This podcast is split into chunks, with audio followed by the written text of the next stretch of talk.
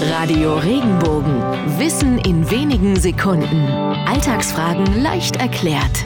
Wieso sagen wir steinreich? Gleich vorweg. Der Begriff hat nichts mit Edelsteinen oder protzigen Klunkern zu tun, auch wenn viele steinreiche Menschen sowas sicherlich zu ihrem Besitz zählen können. Der Begriff entstand im späten Mittelalter, als die meisten Menschen noch in einfachen Häusern aus Holz wohnten. Steine waren teuer. Nur reiche Leute wie der Adel konnten sich damals Häuser mit steinernen Wänden leisten.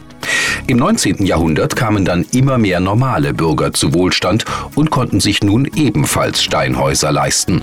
Sie waren damit sprichwörtlich steinreich.